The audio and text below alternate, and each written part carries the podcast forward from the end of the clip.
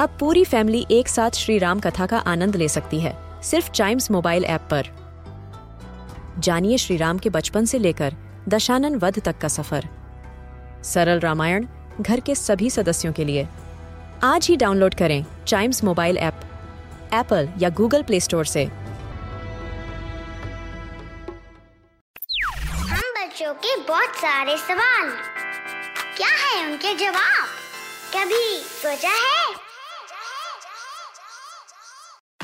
आपने देखा होगा कि जब भी आपके घर में कोई अनियन काटता है तो उनके आँखों में से आँसू आ जाते हैं। और अगर आप उनके आसपास जाते हैं तो आपके भी आँखों में शायद आँसू आ जाएँगे। लेकिन आपने कभी सोचा है कि ऐसा क्यों होता है?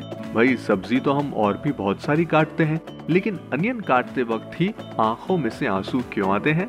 हाँ तो आज कभी सोचा है पॉडकास्ट के इस एपिसोड में हम यही जानेंगे कि ऐसा क्यों होता है। एक्चुअली इसका मेन रीजन ये है कि प्याज में एक केमिकल पाया जाता है, जिसका नाम है syn propanethial S oxide onion में अमीनो एसिड सल्फॉक्साइड और सल्फेनिक एसिड नाम के केमिकल होते हैं, जो मिलकर एक केमिकल प्रोपेंथियोल एस ऑक्साइड बनाते हैं और इस कंपाउंड की तीखी भाप के कारण हमारे आँखों में जलन पैदा हो जाती है। लेकिन हमारी आँखों की एक अच्छी खूबी ये है कि इसमें अगर कोई भी बाहरी चीज़ आ जाती है, जिससे हमारी आँख को तकलीफ़ होती है तो हमारी आँख आँसू निकालकर उसे धोने की कोशिश करती है। और यही रीजन है कि जब भी प्याज से निकलने वाला केमिकल हवा के ज़रिए हमारी आँखों में जाते हैं तो हमारी आँखों से आँसू निकलने लगते हैं। लेकिन इसका एक सोल्यूशन भी है, और वो ये कि जब भी आपको इस तरह से इरिटेशन हो तो आप जहाँ पर प्याज काटा जा रहा है,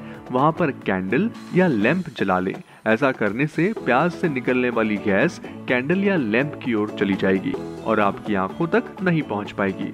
या एक उपाय यह है कि प्याज काटते समय आप आसपास चलने वाले पंखे बंद कर दें। तो आई होप आपको आपके सवाल का जवाब मिला होगा। और ऐसे ही क्यूरियस क्वेश्चन और उसके आंसर्स हम आपके लिए इस पॉडकास्ट में लेकर आते हैं। तो टाइम्स रेडियो का ये वाला पॉडकास्ट कभी सोचा है को, ज़रूर लाइक शेयर और सब्सक्राइब कर लें, ताकि आपसे इसका कोई भी एपिसोड मिस ना हो जाए। Till then see you and always keep chiming